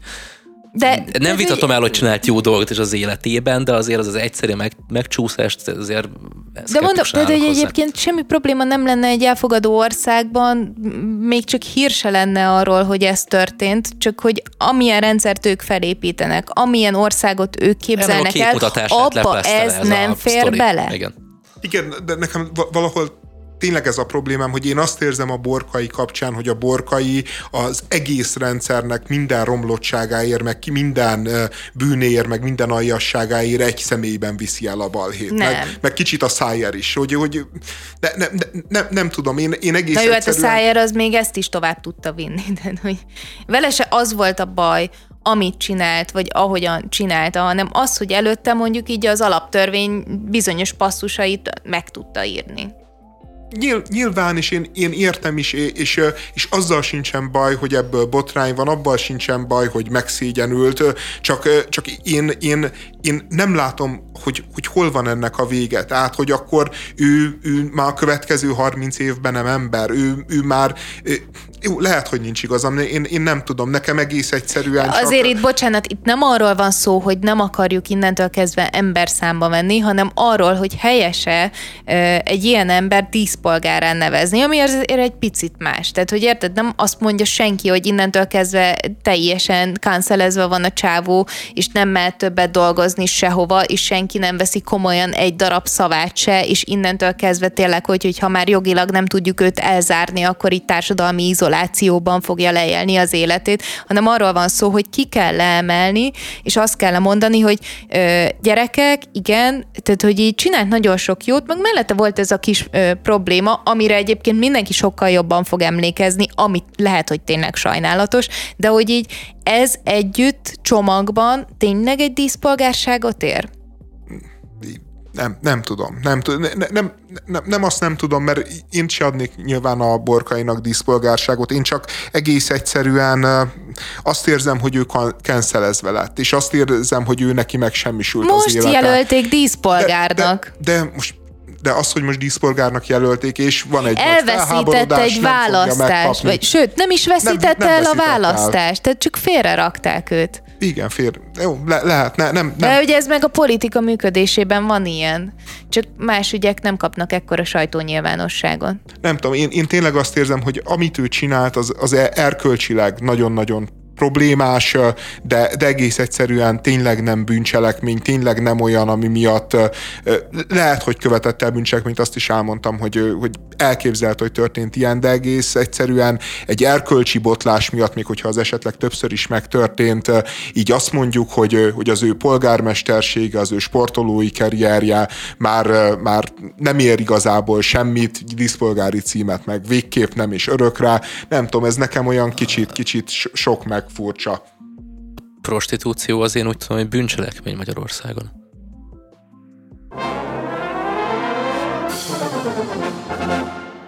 Varjú László csütörtök este járt az egyenes beszédben, ahol többek közt szóba került Rácné Földi Judit bírósági ítélete is.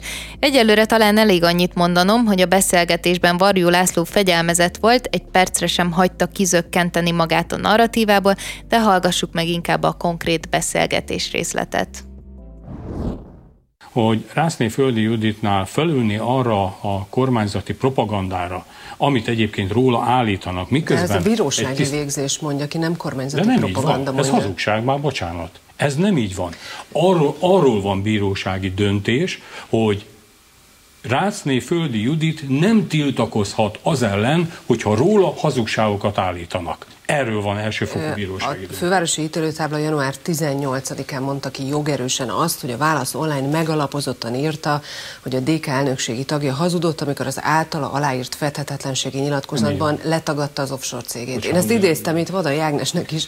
Ez van a fővárosi ítélőtábla ö, ö, jogerős ítéletében. Tehát, Én... hogy ott az offshore cég nevében aláírt, mint tulajdonos. Szerintem nem így van. De hát ott van az aláírás. Szerintem nem így van. A kettes számú része pedig az, hogy Rászné Földi Judit egy olyan tisztességes ellenzéki képviselő, aki mindvégig küzd, küzdött a Fidesz rendszere ellen. És ebbéli küzdelmében azok a vádaskodások, és amelyek itt megjelennek ebben a formában, azt gondolom, hogy jobb volna mindannyiunk számára, hogyha Ilyen szempontból inkább egymásra vigyázna az ellenzék. De Mi a Momentum nem mondhatja azt, hogy aláírták ezt a fethetetlenségi nyilatkozatot, ez 21 júliusában volt, amikor az előválasztás volt, amikor elkezdtek egymással tárgyalni, akkor Rászné Földi Judit nem mondott igazat, és hát tessék, ott van, meg fogják mondani, hogy ott van a bírósági végzés. A Momentum arra hivatkozik. Szerintem egyébként. pedig, amikor a képviselőjelölteket az előválasztás során illetve azt követően a megállapodásnak megfelelően minden pártnak át kellett világítani. A demokratikus koalíció ezt megtette, mi és mi felelősséggel állítjuk azt, hogy ő egyébként ilyen, ilyenben nem vett részt. Tehát nem volt nem. offshore cége. A szerintem nem így van, lesz szerintem a következő és sikerült. Elképesztő szerintem az, hogy valakit szembesítenek azzal, hogy amit mond, az nem biztos, hogy egészen pontosan úgy van, mint ahogy azt ő állítja, és erre tényleg csak ennyit lehet válaszolni. Ez nagyszerű illusztráció arra, hogy a DK az valóban a kék Fidesz, tehát úgy látszik, hogy Magyarországon a sikeres politikai közösségeknek szükséges feltétele, hogy soha ne ismerjék be a hibáznak, hanem zárjanak össze. Hát mi az, hogy az ellenzéknek inkább vigyáznia kéne egymásra, ahelyett, hogy itt a gonosz momentum kritizálja azt, hogy van egy korrupt politikus. Ez, én ezt fel nem tudom fogni, de nagyon jól csinálja a varjú, tényleg nem tudod kizökkenni, ha nem tud semmit mondani, akkor szerintem nem így van. Hát ez pedig nem véleménykérdés vigyáznunk kell egymásra. Azért a, a Fidesz például elég, tényleg elég magas szintre fejlesztette ezt a vigyázzunk egymásra szlogent, és milyen jól működik. Tehát nyilvánvalóan nem véletlenül irigyelték el tőlük. Az egészben az a rém kellemetlen, hogy, hogy ez az ügy, ez egyébként egy teljesen pitján ügy. Tehát a, ez a Rácné földi Judit azért nem aranybányákat sikkasztott el, meg nem tudom én mi, hanem, hanem egy valójában egy részletkérdésben valószínűleg nem mondott igazat, az, hogy van-e offshore cége, vagy nincs-e offshore cége, egyébként ez is a, az ellenzéki paranoiának a egyik terméke, hogy aki offshore cég tulajdonol, az biztos valami nagyon-nagyon gonosz ember, e, és ezért... Nem, szerintem az ellenzéki paranoia az inkább abból fakad, hogy ha bárkinek bármi olyanja van, ami rosszul hangozhat a közvélemény számára, arra rá lehet majd így cuppanni a kormánypropagandában. Tehát, hogy most már azért azt a világot éljük, hogy az egyik fél fél, az tényleg ö, akármit csinál a szemed előtt, az rendben van. A másik félnél meg ugye kirakadnak ö, négy másodpercet ráhúznak egy offshore cégre, amúgy bármit rá lehet húzni. Csodálatos izé, 888, vagy most már inkább borigó, meg pesti srácok cikkeket lehet ebből gyártani. Szerintem a paranoia inkább ebből fakad. Én kiavítanám magam, még nem a kék Fidesz a DK, hanem ilyen kék Fidesz light vagy tanonc, mert tehát, erre a Fidesznek mi lett volna a válasz a DK helyében, meghosszabbítjuk Bicskéig Rácné földi Juditot, és nyithatunk vele még három három offshore céget, tehát az azért egy fideszesebb reakció lett volna, de azért tanulnak szépen. És, és ahogy ez a, ez a hazugságnak a működése, meg a dinamikája, hogy ahelyett, hogy elnézést kért volna ez a rásznéföldi Ildikó, elmondta volna, hogy, Judit. hogy téved, Judit, elmondta volna, hogy tévedett, rosszul írta alá, ö, ö, ne, nem akart belemenni, ezért titkolta, mit, bármit mondana, csak legalább a, a, a valóságot elismerni, és, és azt mondaná, hogy hibáztam, akkor, akkor nem rángatná bele az egész pártját, és nem rángatná bele az egyébként kitűnő Varjú Lászlót is ebbe a dologba. És, vártam, vártam. Ja, igen, mert én, én tényleg én nagyon elkötelezett Varjú László fan vagyok. Tehát, én sem tudom eldönteni, hogy ezt ironikusan mondod, vagy halál komolyan. Tényleg komolyan, mert, mert amikor láttam az MTA székházában, hogy öten próbálják eh, legyűrni, és ő, és ő de tényleg, mint egy olimpiai bajnok birkózó, ilyen elképesztő stabilitással fekszik a földön. A, én, én, én tényleg megkedveltem, és, és most is egyébként ugyanazt éreztem, mint akkor, hogy iszonyatos ellenszél van, iszonyatos túlerő van, mert hát az igazság, meg az érvek azért nem ez esetben nem a DK meg Varjú László oldalán állnak, legalábbis jelen információink szerint, és ő most is kitart, és most is ugyanazzal a szívós ke- keménységgel áll ellen, és, és nem hagyja magát, miközben hát nyilvánvalóan a Gyurcsány lökte bele ebbe a helyzetbe, és, és, és egy olyan hazugságért kell egyébként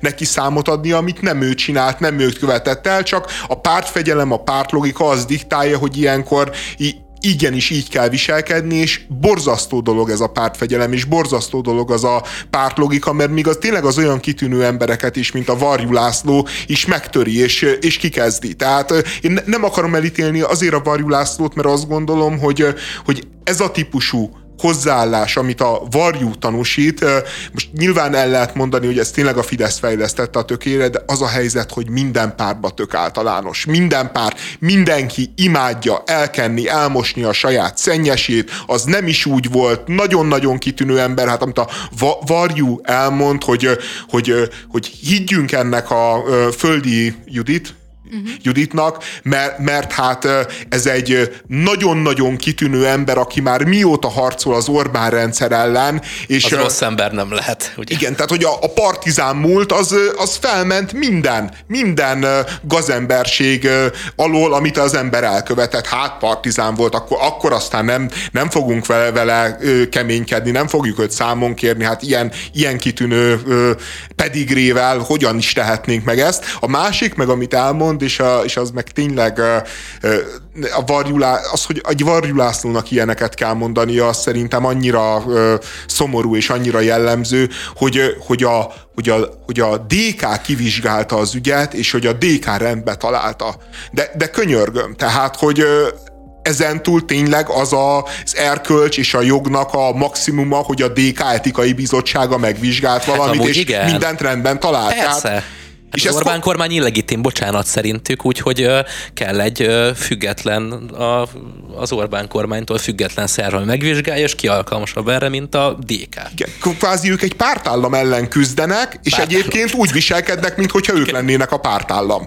Tehát, hogy ezt azért kevesen adták még elő így a világtörténelemben. Azt hiszem, hogy ha leveszed a rózsaszín szívecskés szemüvegedet, akkor te is azt gondolod erről az ügyről, vagy én nem tudom, ilyen kis színes viccesnek hoztam ezt a hírt, mert hogy a valóságban semmi más nem történik, mint ahogyan működik a, a média. Tehát adott egy párt tag, és hogy, hogyha ez a, ez a tagja ügyes a pártnak, akkor ő megtanulja előre, hogy milyen paneleket kell szépen bemondani a tévébe, és hogy, hogyha valaki nagyon-nagyon maximálisan ügyes, akkor bármiről kérdezik, ezek a panelek fognak eszébe jutni. Szerintem ebben az volt a, a fantasztikus, hogy, hogy Varjú László, és ezt inkább nézni kell, mint hallgatni, rezzenéstelen arccal tudta tovább fűzni, hogy szerintem nem így van, és már ugrott volna a következő témára, amit nyilvánvalóan itt a, a, a riporter nem akart hagyni, vagy műsorvezető nem akart hagyni, de ő folytatta és folytatta, és tényleg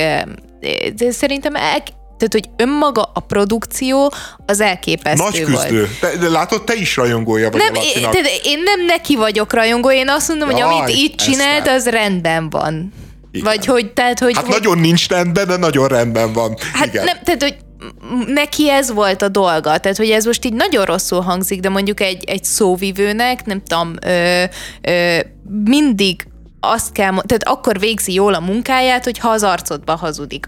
attól még el kell ismernünk, hogy jól végzi a munkáját. Jó, de ez szörnyű, szörnyű ez a mondás. Hát nagyon rossz, persze. De, de, de te így gondolod egyébként. Én, nem, én azt, igen, engem egy kicsit sajnos túlságosan érdekel a politikai kommunikáció, hogy el tudjam ismerni, hogyha emberek így ügyesek Ke- benne. Kellő, kellő szociopátiával, meg pszichopátiával nem, működnek de, nem, a de, de, ne, én ezt úgy gondolom, hogy így le tudom fejteni róla így a, a morális értékét, tehát hogy például egyébként szerintem röhelyes, meg nem tudom, szórakoztató az, hogy hogyan próbálunk mosdatni valakit valamiből, ami nem törvénytelen, és akár az is lehetne erre a válasz, hogy még mindig nem követett el semmilyen törvénytelenséget. Született egy bírósági ítélet, igen, azt megfellebbezés, akkor menjünk tovább, szerintem sokkal egyszerűbb panel lett volna. De mivel ez nem volt a kezébe, el kell ismernünk, hogy innentől kezdve, amit ilyen improvizációs szempontból valaki csinálhat, a legjobban csinálta. Hát szerintem a legrosszabbul csinálják egyébként, tehát hogy ők... ők de hát Varjú Lászlóról beszélünk. De, de nem a Varjú László, a Gyurcsány. A Varjú László az mindent jól csinál. A Gyurcsány, tehát az, hogy ebből az ügyből egyébként most már té- ők, ők tényleg egy kampány gyártanak. Tehát, hogy a Válasz Online beperelték a Schiffer, míg a Schiffer Andrásról beszélünk, beperelték a Schiffer Andrással. Az, hogy, hogy utána ezt a nőt jelölik parlamenti képviselőnek, amikor ezzel szemben el, ellenérzés vagy ellenkezés van, akkor nem, nem azt mondják, hogy elnézést, hiba volt, hanem beleállnak, és, és én néztem a Vágó Istvánnak az oldalát, tehát a Vágó István oldalán a kommentmezőbe, persze lehet, hogy ezek ilyen álkommentelők, és nem húsvér emberek, próbálok ebbe hinni, de hát a Momentum kapcsán ment a lila fideszezés ezerrel, tehát így, így elképesztő indulatok szakadnak fel egy ilyen teljesen piti, teljesen érdektelen hülyeség kapcsán, és, és bennem azért egyébként ami nagy kérdés, hogy, hogy a Schiffer András az miért adta ehhez a nevét? Tehát, hogy mi, miért állt bele, hogy beperli a Válasz Online-t egy, egy olyan ügyben, ahol, a, hogyha a Válasz Online esetleg tévedett is, mert mondjuk tényleg nem tulajdonolta ez a hölgy ezt a vállalkozást, mint ahogy állította, de akkor is tévedésből, ha másért nem tévedésből, ő aláírt egy olyan ö, hivatalos ö, cégbíróságra kerülő dokumentumot, amiben úgy nyilatkozott, hogy az övé a, ö, ez a cég. Tehát, hogy ezek után mi, miért támadják meg a Válasz Online-t, és miért adja a Siffer András ehhez a nevét? Mert ő a polgári centrum ö, és a polgári DK. És én még csak annyit a nem polgári válaszsal szemben. Én még csak annyit szeretnék kérdezni, hogy most így tekintsünk el arról, hogy hogyan lehet véletlenül aláírni valamit, mert mindannyian tudjuk, hogy úgy lehet, hogy elénk raknak valamit, és mi véletlenül nem olvassuk el a szerződést is. Tudom, hogy milliószor előfordul a nagyvilágban, hogy csak így nem tudom, így eléd raknak cégpapírokat, és véletlenül így nem tudom, aláírod. De biztos, hogy olyan embereknek kell képviselnie minket, akik egy szerződést nem tudnak végigolvasni? Jaj, de szerintem ez nem így működik, hanem úgy működik, hogy az ember bemegy a könyvelőjéhez, a könyvelője ö, kitöltött már 150 dokumentumot, 150 oldalt, és akkor mondja, hogy ezeket itt írt alá, Ildikó, itt írt alá, itt írt alá. Biztos, Tehát, hogy, hogy egy olyan ember kell, hogy képviseljen minket, aki a könyvelője által elérakott papírokban mindent olvasás nélkül aláír? Jogos a kérdés szerintem. Hát, szerintem meg az az ember, aki, nem, aki, aki végigolvassa ezeket, hát az, az vagy könyvelő lesz, és egyből könyvelőnek megy el, vagy... vagy ne viccelj, András, te nem olvasod el a szerződéseket, amiket aláírsz? Eszter, most nem tudom, miért akadsz ki ezen, mikor úgyis azért uh, kell a parlamentbe lenni, hogy gombot nyomogasson. Tehát az még egyszerűbb annál, hogy aláír valamit. Tehát ha alá tud amit írni, gombot is tud nyomni, tehát teljesen alkalmas a feladatra. Figyelj, amit a könyvelőm elém rak, én azt nem szoktam elolvasni, egész őszintén megmondom. Jó, nem is indulok parlamenti képviselőségért, de az a helyzet, hogy nem ezért nem lennék alkalmas. Sok, sok oknál fogva nem lennék alkalmas képviselőnek, de azért, mert bízom a könyvelőmben, azért szerintem, szerintem egyáltalán nem, és ezzel nagyon sok időt megspórolok magamnak, meg nagyon sok idegességet. És ez feltételezett, hogy ez így történt? Nem tudom, nem tudom engem tényleg elbizonytalanít, mert a, mert a, mert a Schiffer jelenléte olyan értelemben engem elbizonytalanít, hogy, hogy nyilván sokfajta motiváció lehet, amik, amik egy ügyvéd esetében simán lehet. A pénzmotiváció, ezer dolog, amit én nem ítélek el, bár akkor is, hogyha a Schiffer esetében azért furcsa, ugye, mert ő nem csak egy ügyvéd, hanem egy közéleti véleményvezér is, de, de, de el tudom képzelni, hogy ő azt gondolta, hogy itt tényleg valami olyan, vagy megismerve a tényadatokat, egy olyan hiba történt, ami, ami miatt ez a nő megérdemli azt, hogy, hogy megkapja azt a mellevelet, hogy neki nem nem volt offshore cége, ő gyakorlatilag nem hazudott. Ezt is el tudom képzelni. Ne, nem, nem mondom, hogy feltétlenül így van, de a Schiffernek a személye az elbizonytalanít, mert egész egyszerűen nem azért, mert annyira jó embernek gondolom a Schiffert, vagy annyira fedhetetlennek, hanem egész egyszerűen miért tenné a maga szakmai, politikai és közéleti hitelét rá egy ilyen ügyre, hogyha nem látná azt, hogy, hogy ebbe, ebbe valami morálisan igazolható rész azért csak van.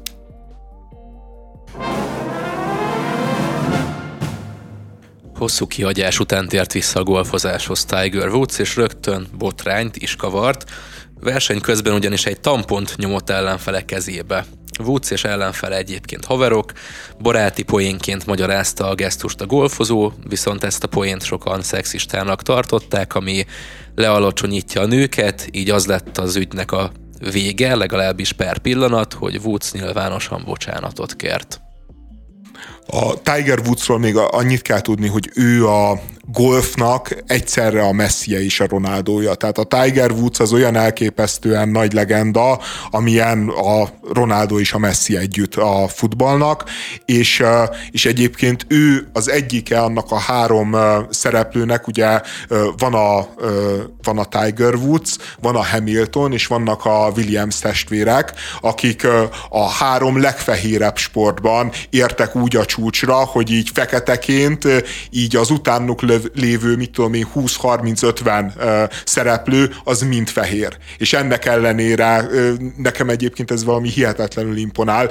Ugyanúgy imponál Eminem esetébe, aki meg a hip-hopnak úgy ért a csúcsára, hogy, hogy igazából fehér ember az, az nagyon-nagyon-nagyon sokáig nincsen mögötte, de ő, ő ott van az egésznek a csúcsán, és ez, ez ne, nekem nagyon tetszik, és ezért én nagyon szimpatizálok a Tiger Woods-szal.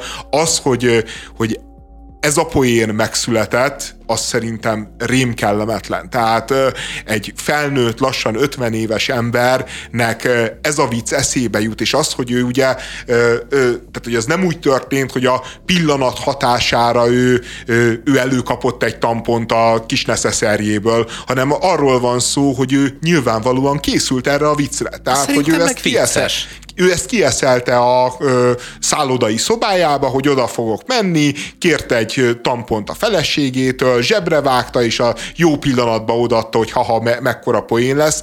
Szerintem egy rém középiskolás humor. De hát régóta ismerik egymást, ha arról van szó, és ez egy ilyen poén, ami már korábban is megvolt köztük, tehát ez nem egy új valami való, ahogy én kivettem a cím, az ilyen inside joke közöttük, és ez csak a sokadik etapja volt, és most látták kamerák előtt, én legalábbis így értelmeztem. Á, de hogy ezt lehetett volna kevésbé nyilvánosan is csinálni, hogy ha mind a ketten egy középiskolás humor szintjével vannak megáldva. Mert amúgy egyetértek András, hogy én is azt érzem, itt ugye a kigalkadás tárgya az az volt, csak hogy ezt is kifejtsük, hogy ez sokak szerint azt jelentette, hogy úgy játszol, mint egy lány. És akkor ugye ezen van mindenki most felháborodva. Engem egyébként tényleg így, nem tudom, ránéztem erre a történetre, és azt gondoltam, hogy túl lehetnénk már azon, hogy mindig a lányokhoz és a különböző nemi szerveihez kötjük azt, hogy gyáva vagy, hogy nem vagy elég ügyes, stb. De hogy ez így önmagában, ami itt történt, egész egyszerűen csak így nagyon-nagyon ostoba vicc. Igen, nagyon ostoba vicc, és, és én nem is értem a kiakadást. Tehát, hogyha ő azt mondta volna, hogy legyél bátor, mint egy férfi, tehát ugye, mert, mert ez a lányos hasonlatok ilyenek szoktak lenni, akkor azt... A lányos meg... hasonlatok nem ilyenek szoktak lenni. Ilyenek, ilyenek is vannak, és de viszont, hogy ő azt mondja, hogy te úgy játszol, mint egy lány, egy olyan sportba egyébként, ahol nyugodtan indulhatnak egymás ellen férfiak és nők, és hát a férfiak azért rendre sokkal, de sokkal jobban teljesítenek, és összehasonlítható a teljesítményük, és rendre sokkal jobban teljesítenek, ott szerintem ez például egyáltalán nem kellemetlen. Tehát ugy, ugyanazt mondhatta volna azt, hogy menjél el juniorba, vagy menjél el egy senior versenyre,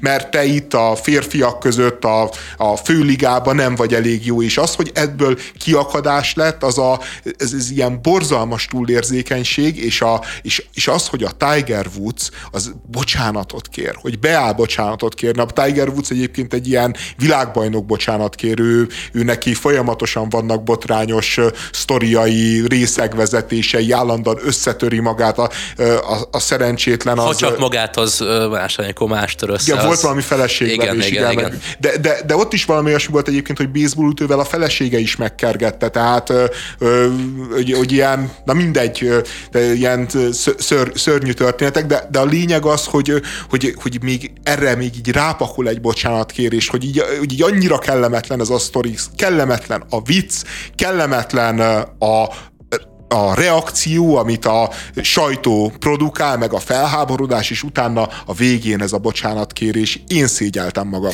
Az a baj, hogy így, még hogyha a Tiger Woodsnak ezt a botrányos viccét tudom is úgy venni, mint két kamaszkorban rekett fiatalnak, a, vagy embernek így a rossz humorérzéke, de amit te mondtál, az már konkrétan feláborító, vagy legalábbis az már tényleg azt az üzenetértéket hordozza, ami miatt szerintem érdemes kiakadni. Ez a, igen, mert a lányok úgyis vannak olyan rosszak, hogy akár azt is mondhatta volna, hogy mennyire a junior, meg a nem tudom milyen klasszokban, mert hogy hát. ide nem vagy való, de hogy, hogyha, tehát, hogyha te is azt gondolod, hogy ezt jelenti, akkor viszont meg hagy háborodjak már fel ezen a tamponon is, mert Tehát, hogy én értek, én tényleg értek mindent, de hogy így mindenről azt állítani, hogy így a, a lányokhoz tegyük így a, a rosszabb kategóriákat, az, az annyira nem szép. De nem rosszabb, hát most az, hogy egyszerűen amit fizikai az felépítés. Mondott, amit az András mondott, abban hangzottak el. Nem, hát az, azt mondta, hogy egyszerűen, tehát most a golfban is számít a fizikai felépítés, hogy mennyire tudod megsúlyintani azt a micsodát, elütöd a labdát,